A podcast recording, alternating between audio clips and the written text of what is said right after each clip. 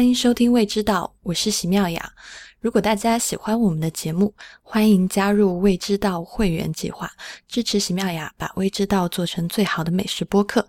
如果大家成为未知道的会员，您会在每周五收到一封会员通讯。同时，您还可以参加每个月的幸运会员抽奖活动，奖品呢是主播或者嘉宾从世界各地挑选的和美食相关的小礼物。更多关于会员计划的内容，请大家访问未知到点 FM 斜杠 member，member 的拼法是 M E M B E R。我们推荐大家使用泛用型播客客户端订阅节目，因为这是最快可以听到我们节目的方式。具体的信息，大家可以访问 i p n 点 l i 斜杠 f a q。同时，大家如果有任何的反馈，可以关注我们的社交账号。我们的微信公众号是未知道的中文。我们在新浪微博是未知道播客，在 Twitter 是未知道的拼音。您今天收听到的是第六十一期的节目。在开始今天的节目之前呢，照例要念听众反馈。呃，这一次念听众反馈呢，我就念之前我们讲的关于海虹的这，就是这一期，呃，也不是这一期啊，就是我们之前也是在听众反馈里面讲到海虹。那讲海虹的这件事情呢，就收到了好几封这个想要为青岛的海虹 证明的这。反馈，那我就念其中一位听众的邮件。这位听众叫乔迪帆，他说一直很喜欢你们的节目，刚听了第五十九期，前半部分是关于海虹的讨论。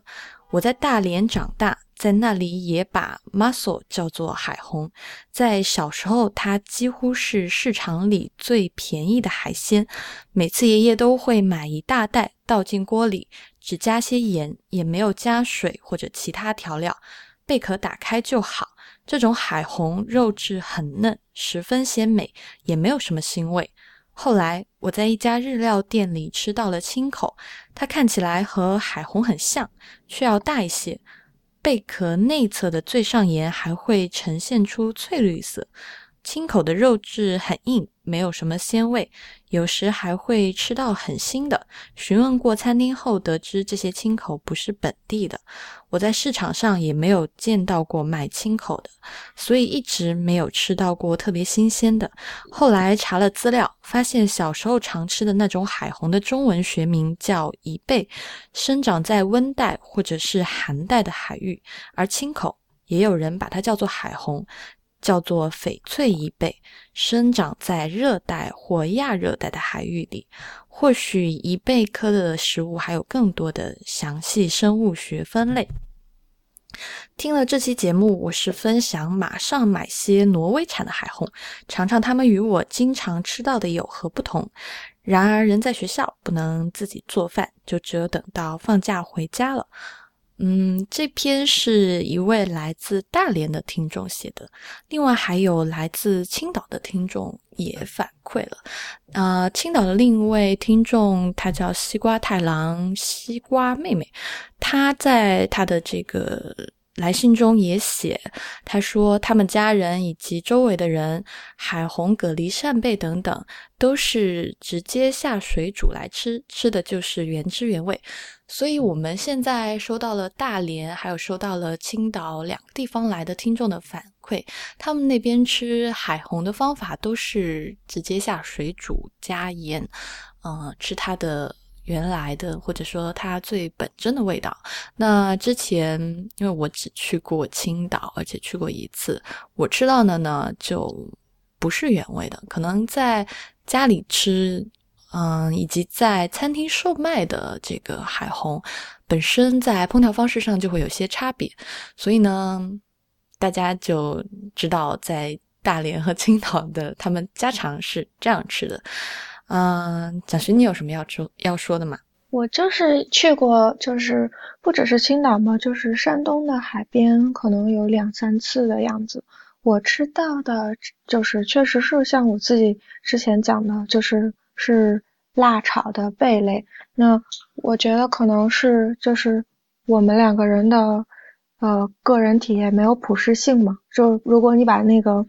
就是采集样本扩大到整个就是海边的话，就现在看起来的话，应该是他们正常的家常煮法都是水煮的，就等于是，呃，就等于说我们俩刚好是两个比较碰巧的特例了。而且我在青岛吃到的时候，呃，以及我之前在网上买的这个海产，确实，嗯，我也就是我自己买的这个，我试用，就只能说咱们俩比较不幸。对，所以大家就是有幸运的人，也可以去这个青岛或者是大连找一找，可以吃到这个好的一倍的这个店，然后看看用水煮的这个方式合不合适。呃，说到这个，就就说，其实刚才那位听众写的蛮好的，就是其实，嗯，这个海虹一贝就是 mussel，就是海鲜这种东西，在不同的地方它确实有不同的叫法，但是同时也有不同的分类。但我也不太清楚我在这个欧洲吃到的到底是哪一款，所以我也不能给大家讲说。这个你要买哪一个分类？所以之后我想这件事情，只有等蒋勋在法国多吃一点，慢慢告诉我们。哦，好吧，看来又要起来去做功课。呃，这一期呢，我们请来了蒋勋的一位好朋友。呃，蒋勋他之前是一个法国的茶室，啊，这个茶室是我们自己的翻译。蒋勋，你讲一下他这个喝茶地方本来是叫什么名字吧？就是在法国的话，我们跟英国也一样，就是会有喝下午茶的传统。然后我们，呃，喝在法国喝下午茶的地方，它就是叫做 salon de day。那，呃，salon 这个词其实我们曾经就有直接音译回中文，就是沙龙的意思。那它在法国最原本就在法文当中最原本的意思其实是客厅，但后来它就演变成一个那个。呃，在就是在贵族比较呃多的时期，它就演变成了一个类似于像社交，呃，就是含有社交意味的词，然后它就变成了一个就是说类似于嗯寒暄、打交道、然后交谈、聊天、聚会的场合。那 salon 的 day 实际上呃，如果你直就是粗暴的直译过来的话，它其实就是。嗯，饮茶沙龙，那它它其实象征的就是一个，嗯，在下午的时段，然后餐饮社交的场合。那如果你在法国，就是想要去比较好的地方，呃，喝下午茶的话，基本上就是找这样的地方，就是呃，会比较好。那嗯，因为它其实是跟我跟妙雅之前聊的那个 brunch 是就是契合转成的，因为。呃，这就是两个，就是不需要在正餐的点中吃饭的，呃，吃饭的人们会去的场合。嗯，呃，讲了这么多沙龙，我们终于要请出我们今天的嘉宾了，他就是小玉。小玉，你先跟大家打个招呼吧。大家好，我是小玉，我的专业是在茶的这沙龙的店里面。呃，准备茶叶，还有为客人解释这介绍茶叶的专业，也是发扬中国文化对茶文化的一种呃学习和研究当中。嗯，那个小玉最近她说她从八月份开始嗓子就不舒服，所以她那个嗓子有点哑，嗯。对，就先跟大家解释一下，嗯，呃，所以小玉，你们，你先给我们介绍一下你的这个 salon 吧，因为我其实挺不熟悉这这个行业的。然后你们这个 salon 是它就是一个单独的这个 salon 呢，还是在酒店里面，还是怎么样？我们的 salon 的带在一个五星级酒店里面，五星这个酒店坐落在。巴黎的市中心歌剧院的旁边，它有一百五十年的历史。我们的酒店的老总他很喜欢咱们中国的文化，所以他特意去了中国，然后采购了很多的中国的装饰品，然后还有去了不同的茶叶的产地，最终他就嗯自己就建立了这个沙龙的沙龙的 day，它的形式又像图书馆，还有。里面有五十多种茶叶，都是真正的茶叶，因为在法国，有的人他喝的茶叶，其实它不算是像我们中国人可喝的茶叶一样的。嗯，所以你说的茶叶不一样是，呃，主要提供什么茶呢？我们呃有提供就是世界上各种的。茶叶的种类，就比如中国的话，我们就有基本的茶，有咱们的龙井茶、普洱普洱茶，有十年的那个年龄的普洱茶，还有铁观音，就是几大就是茶当中的基本的茶，还有日本的基本茶，有日本的抹茶，还有是那个生茶福记，呃，印度的茶，包括有非洲的那个豪伊 boss。就是一非洲的红茶，嗯，这就是跟所谓的不一样的茶，因为巴黎在超市或者其他地方买到的茶叶，他们是看起来不不像茶叶的样子，都是一种可以说是一种饮料吧。你说是一种饮料，是指他们在超市里面买到那种是装在茶包里面？对对对。在它的其实里面的，就是为了就是功能茶，在中国也有很多的功能茶，其实它就有不同跟很多水果口味，或者说是各种的花草口味的，就是为了有的不同的功效的茶，其实它都是功能茶，就是已经失去了传统喝茶的那种呃不一样的意义。嗯，您刚才讲说，呃，就是你们这个茶室是在酒店里面，那你们这个沙龙，嗯，他平时光顾的客人，嗯，都是是什么类型的？为为什么我要这么问？是因为蒋寻跟我讲，在这个法国去，嗯，好一点的这种沙龙地方的人呢，一般就是。贵妇人比较多，我是我就想确认这件事情是不是这样。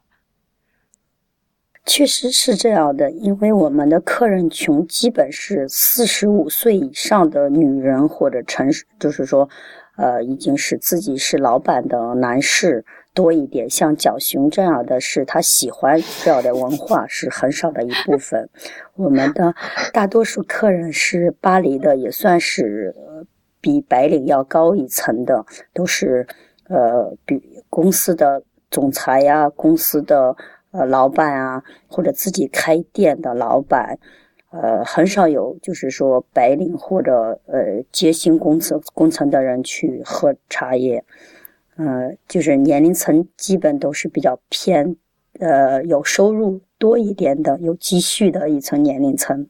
酒店客人占百分之十五到百分之十。等于说都是，呃，巴黎的当地人。嗯，假设你当时去他们那个沙龙，什么感受？你为什么要去？我就是一个很拼的吃货。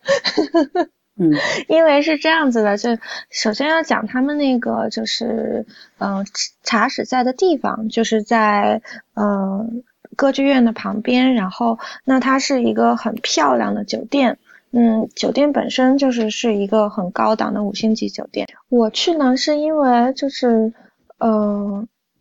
有一天我跟我的一个女生朋友，然后就是呃约到外面一起去办点事情，然后我们两个人早餐都吃的比较晚，然后他就跟我讲说，我想带你去一间嗯茶室吃午餐，因为茶室的午餐就比较清淡。那嗯，他就说他知道一间很好的茶室，他就带我去了。那它其实是很好玩，因为那个歌剧院旁边是特别繁华热闹的地方，就是呃车水马龙，然后相当的就是喧喧闹。但他那个他们家的那个茶室就是在酒店大堂的一角，就你进到酒店里面，你还看到就是会有服务的人员来来往往，很匆忙的，就是嗯在。就是在走动，但是你向右一转，然后它就是在酒店大堂的一角，是一个特别古朴，然后典雅，做成像图书阅览室一样的那么一个呃小非常小的空间，然后有一个旋转的楼梯，你要很窄，然后你就要沿着那个楼梯爬上去，然后上面是有一个整面墙的书架，然后挨着书架是一个就是一大片的，就是落地窗，你就可以看到。就是外面的那个车水马龙，那个我当时的第一感受就是，我觉得那里的东西特别的好吃。其实就是他们的那个菜品做的很简单，因为喝茶的话，我们就是大概通常情况下都会点就是 club sandwich，就是会跟三明治之类的东西配到一起。那嗯，其实真正惊艳到我的是他们家的甜点，就我首先就是会一眼就看到那个甜点真的特别的精致，然后再等我吃到的时候，我会觉得说它的就是用料，然后包括嗯配色，还有一些呃很多的就是细节的地方都做的嗯特别的精致，嗯。然后我就有问他们说，那个 chef，因为那个 chef 用了很多的，就是亚洲的元素在里面。然后我就有问他们讲说，那个 chef 会不会是日本人？但其实完全不是，他就是一个呃法国人，法国人这样。就我就觉得他真的就是还蛮敢尝试的。后来我就因为这一家好吃，我就一直去。呃，有朋友来说想要去喝茶，我就带他们去。我跟张公子第一次见面也是约在。就是这间茶室，后后来就，呃，后来就是我大概去到第三次、第四次的时候，然后就遇到小玉，然后他就跟我讲说，就原来这间茶室是在高档酒店茶室类是就是全法国排名第一的茶室，我自己才想说哦，就惊艳到这样。所以像这种沙龙类型的，嗯，就是。有钱人去的，或者你们说的贵妇人去的这种喝茶地方，现在在法国还多吗？嗯，我是觉得，呃，即使就是你讲说它是呃一个就是给中产及中产以上阶级消费的那么一个呃地方呢，然后嗯，我觉得它的平均消费就是人均差不多是在。呃，三十欧到四十欧之间嘛，就换算成人民币的话，现在就大概是两百多块钱，三百多人均消费。如果你偶尔去一次的话，还是消费得起的。然后，即使是对于法国的中产来讲，我想他们很大一部分的人，他们其实是他们其实是负担得起这个消费的。而且，它的这个文化呢，实际上保就是保留下来的这个就是生命力，其实还是蛮强的。我不能说法国有很多的就是茶室，但是你如果走在巴黎的大街小巷的话，呃，基本上就是就在小巴黎的话，你走那么几条街区，总还是会碰到一间的。当然，就是可能不会是呃酒店的这样的茶室，但是嗯可能会有各色各样的茶室，然后他们也是有在专注做茶，嗯提供下午甜点的这样。哎，小玉，我有一个问题啊，你刚才讲说现在去这个茶室的基本上是是四十五岁还是三十五岁啊？你刚才讲，呃，三四十五岁以上的客人啊，就是年纪比较大的客人。那这些客人他们是说。年纪大了，所以要来，还是说，呃，这个他们一直都有这个习惯呢？就这是我好奇的。因为呃，在法国还是比如说像在酒店里面的茶室，它还是保留在一个消费算是比较偏高，对于普通的人来说。还有在法国的文化，他们很注重家庭化。如果说四十五岁的四十五岁以下的家里面的人，他要忙自己的子女或者自己的好多事情要忙，他没有这个时间。四十五岁之后，他的工作也是稳定的，然后孩子也许已经都自立了，所以他他有更多的时间可以腾出来。像角熊这样。的客人在我们那边占百分之二左右，等于属于法语叫“顾客猫弟子”，就是说属于爱美食和爱就是好吃的，呃，各种好吃的地方，他们都会去的一部分人。我们这边很多也有年轻的像蒋勋这样的人，他我们在很多杂志上有报道，他们会刻意拿着杂志和书来我们这边品尝，所以就是说。呃，就是比较特殊的一群人，而这特殊的一群人，他对一个以后的呃推广和一种茶文化，也是一种宣传，因为他们喜爱呃美食嘛。嗯，所以你的说法是，这帮人四十岁以上的这些人，他比较有钱也有闲，但并不是说他从小就是在这儿喝茶长大的。no，因为。在巴黎的话，他茶文化大家都很喜欢。比如说，一个母亲她很忙的话，她不可能茶是很休闲的事情。当你忙的时候，你没法休闲下来。呃，你想也。是没有时间的事情，所以只能说是时间和一切充裕的时候。因为有的客人，有的客人甚至从早上能待到晚上。如果说你有很多事情要去做的话，呃，怎么可以在茶室待那么久？你说对吗？嗯。你刚才说了有两个事情很有趣，一个是你说蒋寻这种人占百分之二，这个这个数这么精确，你们是有过统计还是说？我是在我因为我虽然在茶室上班，我也是学经济学有关的，我也是在硕硕士毕业的，所以我光不但因为我们一个小部门上班没意思，我的乐趣就喜欢做统计，还有跟客人有不同的交流，所以这是我的上班的乐趣之一。并不是说把它当做一个我在里面上班的一个员工去对待，所以我对各种人群和各种的情况，包括茶叶，都有一个市场的研究和一个调查，和包括我这几年茶天天做下来的时候，各种经验啊东西我都有做统计。哦，这个很有趣。啊，还有就是您刚才讲，就是你们的茶茶室有客人从早上做到晚上，这刚好也是我想问的另外一个问题，就是你们的你们的这个营业的时间大概是几点到几点呢？我们现在营业时间是早上八点到晚上十点之间。所以有有一个很长的营业时间可以对，可以有我统计了一下，差不多有百分之五不到的客人是一天可以要在我们的茶室待五个小时左右，但是男人占百分之八十以上。你说来整个茶室的男人占百分之八十以上，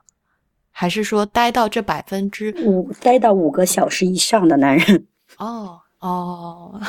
这这个跟我们的理解好不一样。呃，所以这个跟我印象中的英式的喝下午茶的地方，或者说英式的这种 afternoon tea 的这种茶室的时间还挺不一样的。就我我印象中，英式的这个。下午茶是大概进行的时间是五点钟左右嘛，一般他们会从三点有，或者是从四点开始，然后一般到五点半或或者六点结束。所以你们这个茶室从早上开始，那这是一天都会提供正餐，还是说就是他就坐这儿喝茶，然后以甜点喂饱自己？呃。可以说我呃什么都有，但是重点还是因为是呃三弄的 day 以茶和甜点为主。晚上的话八点以后就不提供甜点，可以喝茶。早上的话十二点之前不提供正儿八不提供怎么说软的甜点，但是有法国传统的 madeleine、菲朗 C 之类的，怎么说是翻译成中文的话杏仁。嗯，小熊怎么说？马德奈呢和菲朗西类似的，嗯，马德琳，马德莲娜小小蛋糕，嗯，就是那个小贝壳的那个，还有酷对，有点对对，还有 cookie cookie 收购啦这样的硬的派茶，嗯嗯，对，就是其实这里我是想要跟大家解释一下，就是呃，我觉得法国他们。就是在抠细节的这个问题上，还是就是蛮较真的。就他们有很多的东西是就是有时段性的，就比如说像有一些。呃，甜点他们在只在一天当中特定的时间提供，就好比想像说，嗯，他们会觉得说，就是类似于比如说牛角面包，就 croissant，或者是 b a n au 拉，就是巧克力口味的牛角面包，是在早餐的时间食用的。然后像马德莲娜的话，他们也是会觉得说是在早餐的时候配茶。那如果到了下午的话，嗯，他们就会觉得说，好像这个蛋糕会有点。就是重了，然后他们就会选其他的东西来，就是搭配，然后就他们会对那个时段有一个特别苛刻的较真，然后我就觉得其实还是蛮好玩的，嗯。所以早上提供的甜点或者是和下午不一样的。我是感觉早上就是属于就是相对于下午来讲的话，就是它会你会觉得它饱腹感要好一点，然后就是它的那个就是咀嚼感，然后饱腹感都要都是就相对比较重一些。下午的话就类似就相当于慕斯类的东西会多一点，然后你就会觉得嗯没有太多的呃。就吃下去的话，不会觉得特别的难过，因为他们最他们一天当中最丰盛的一餐是晚餐嘛。那如果是他们下午还要来喝茶的话，就你还要去想说，不要把他们晚餐的那个就是 appetite 胃口给毁掉，这样。嗯嗯，刚才小玉讲，呃，这个百分之八十都是男性，这个你好像留了一个梗，我想现在问，怕我一会儿忘记。对，因为他们和就是说沙龙的 day，大家选择跟酒吧和咖啡厅不同，是真的很安静，因为我们里面的音乐也是，呃，relax，呃，就是就是有点像中国的早期的，呃，就是很放松的音乐，或者做瑜伽有关的音乐，在这样里面的环境下，有很多的作者，就现代的作家，还有。自己是老板，自由工作者，他一个拿一个电脑在那边很认真的待待的，就忘了时间，所以从早可以待到晚上。其实他在写作，或者他在呃在做自己的工作。啊，所以是是来工作的。对我有我有我那边有很多就固定的法国的现代的作家，不算有名，也算是他们也出很多本书。是长期的客人，或者是有的是自己是自由工作者、设计师，他不喜欢在办公室待着，他在这样一个环境，就像一个呃怎么说，B B U Deck 像一个图书馆的感觉，又有很放松的音乐，又有茶叶喝，并有亚洲的感觉，又空间很大，所以他们待在里面就忘掉自己了，有点忘我的感觉。每次作品的呃。呃，就工作的效率是非常高的。我跟客人一起聊天，他们甚至当他们完成一本书的时候，都每次都会送给我们，嗯，就与他一起喜，就是分享他的喜悦。好像来你们店里待一待，嗯，坐五个小时以上，嗯，因为他们茶室的那个环境是特别特别好的，就他们坐的地方，就是一坐下去就是是。他们靠窗口的那一排座位是全部都是沙发，就你坐下去就是根本就不想走，就你可真的是可以在那里待一天。然后他们那个茶的话，就是嗯，茶壶也挺好玩的，就他们那个茶壶是可以专业保温很久的，所以你只要不把茶倒出来，让它留在茶壶里很久，它都是热的。所以你是就是一个相对于对于自由职业者来讲是一个很舒服的工作环境，实际上。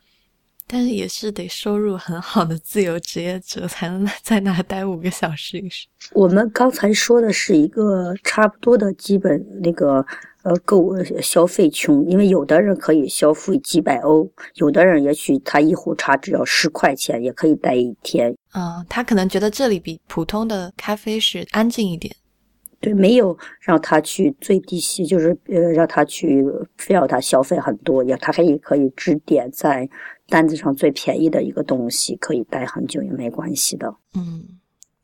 那你们那边如果是下午来喝茶，就是卖的最好的甜点或者是甜品是什么？或者说你们有你们推荐的这种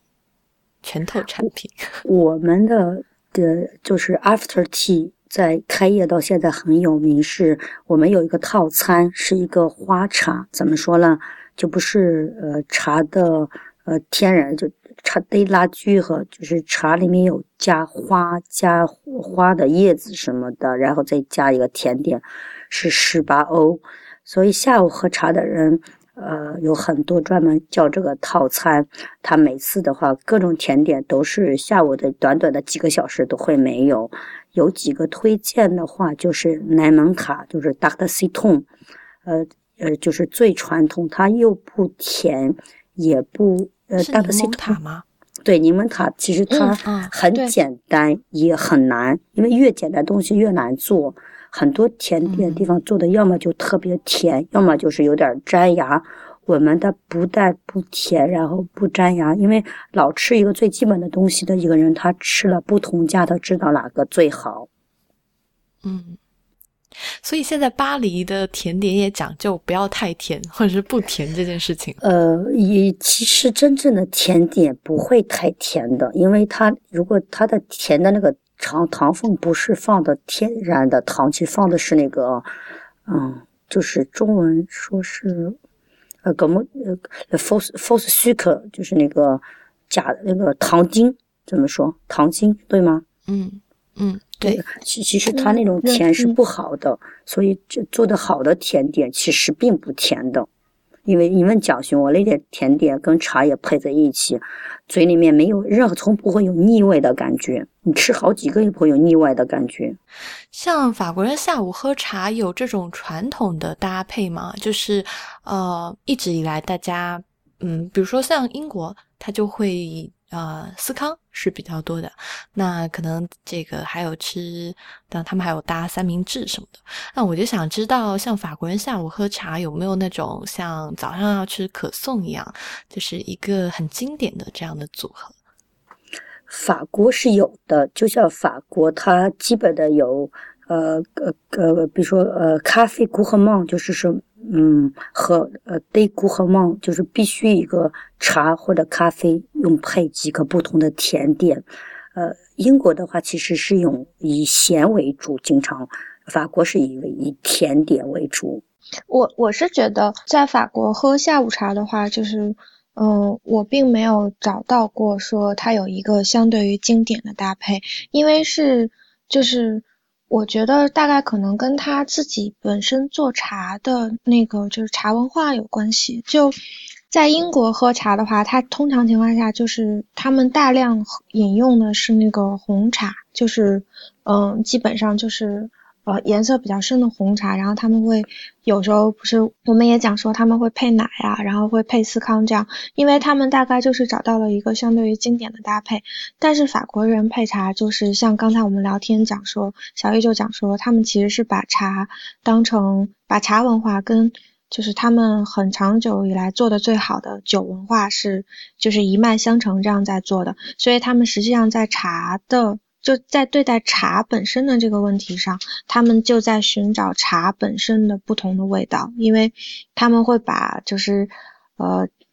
不同，他们会很注重风土，就会很注重这个茶的产地。如果你去到一个就是法国的茶室里面去点茶的话，你会发现他们会将茶按照他们的产地一类一类都分好，然后会在。产地之内，再跟你讲说，比如说他们会按国家来分，就是中国的茶、印度的茶，然后在中国的茶、印度的茶这个分类下面，他们又会再去细分，说黑茶、白茶，然后绿茶这样，嗯，会把不同的茶类列出来，然后在不同的茶类下面，他们又会加入自己的呃那个就是人工的，就是影响，就比如说他们可能会将白茶跟某一种他们认为很好闻的花。然后搭配在一起，然后或者是将呃红茶跟他们认为，比如说呃他们可能会加想要加入巧克力或者是肉桂的香味，然后给这个茶增添出来更馥郁的香味。所以他们对茶本身就已经是一个就是嗯非常广博的，然后想要把它不一样的就是。风味和口味给提取出来的态度，所以他们在设计相对于配这个茶的甜甜点的时候，他们就没有一个经典的甜点，因为他们会根据他们自己创造出来的茶叶，又再去创造新的甜点，这样。嗯，所以就是是一个比较自由的啊，对对，没有什么规范的 法国人，我可以说吗？可以啊。你说好了。嗯，还有在，我法国的茶文化真的是很可爱，他们很浪漫，给不同的茶取不同的名字。像我们那边的花茶，它有的叫 love，就是阿木和，就是中国的呃中国的黑茶，加上玫瑰花的叶子和玫瑰花里面的花蕊在一起，就是爱的茶。然后再然后再配一个甜点，里面有玫瑰玫瑰花叶在里面，所以它就有不同的时候，像哎那个圣诞节就会推出一个，就是套餐是 love，，就是很有人性化。还有一个茶叫 Fat Long Day 了，就这两天叫呃中秋中秋节，怎么这这这法语说出来更好听一点，呃就是呃绿茶里面加上呃一一个果子的果子的花的叶子，很好闻，很好喝。因为我们在当中当中的茶的喝法，我们也自己会设计设置设计茶，并且我用这些茶可以让甜点师去让它做甜点。法国的棉，我们以前有的棉花糖很有名，是用我们这里面的茶去做棉花糖，很好吃的。它就是把一个当做一个呃 creative 设计来去对待，并没有说是喝茶喝茶，里面很有意思的，嗯，这是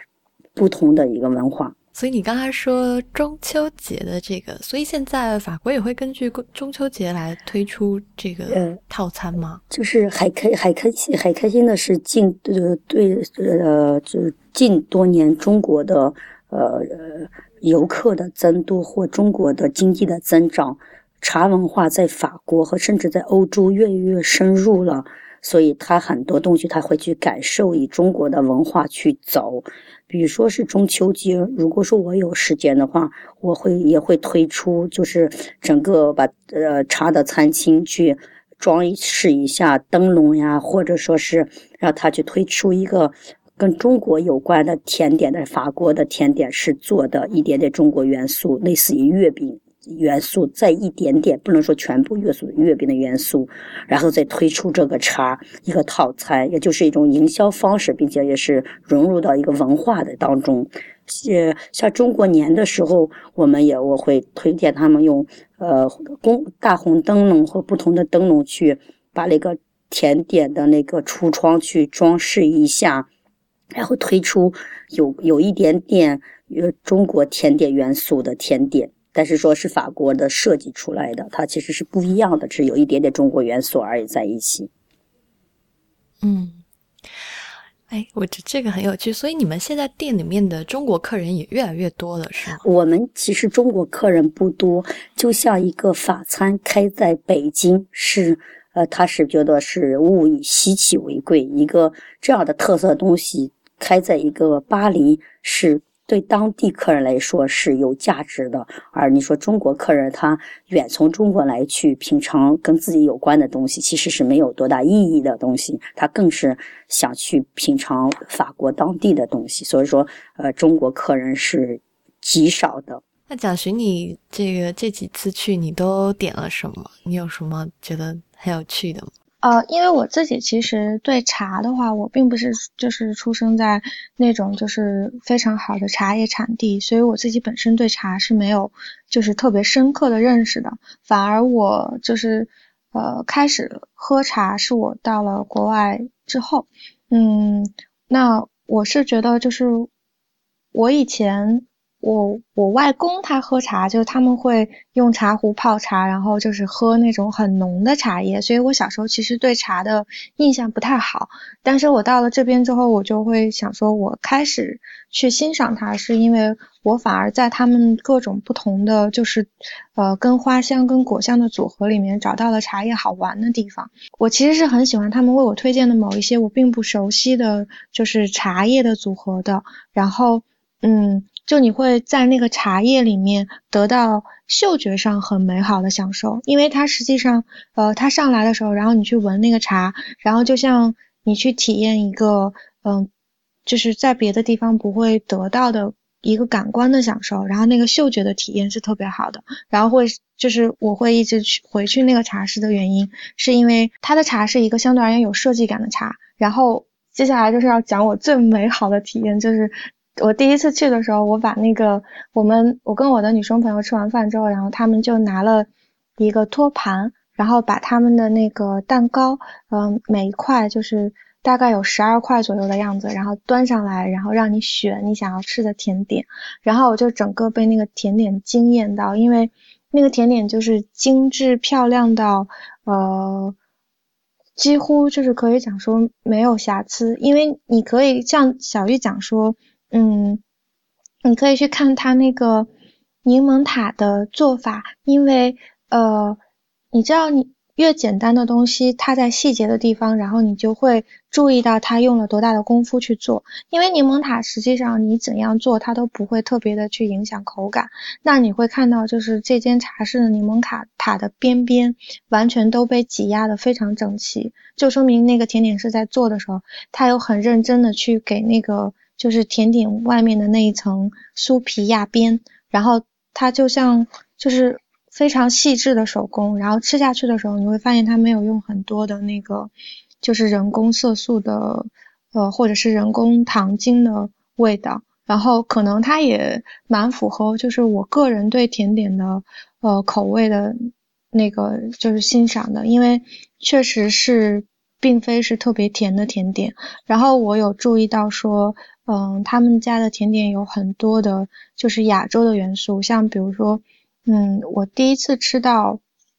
在甜点里面，然后它会使用樱花跟荔枝，然后还有玫瑰，或者是嗯，像比如说亚洲的柚子啊、青柠啊这样的就是食材，然后作为甜点的元素，然后去搭配进去。然后再后来我去吃，就基本上是大概可能过三四个月，它会出一次新品，然后我再去的话，就会看到它有很有意思的新品。嗯，它有一款那个就是慕斯类的蛋糕，是用，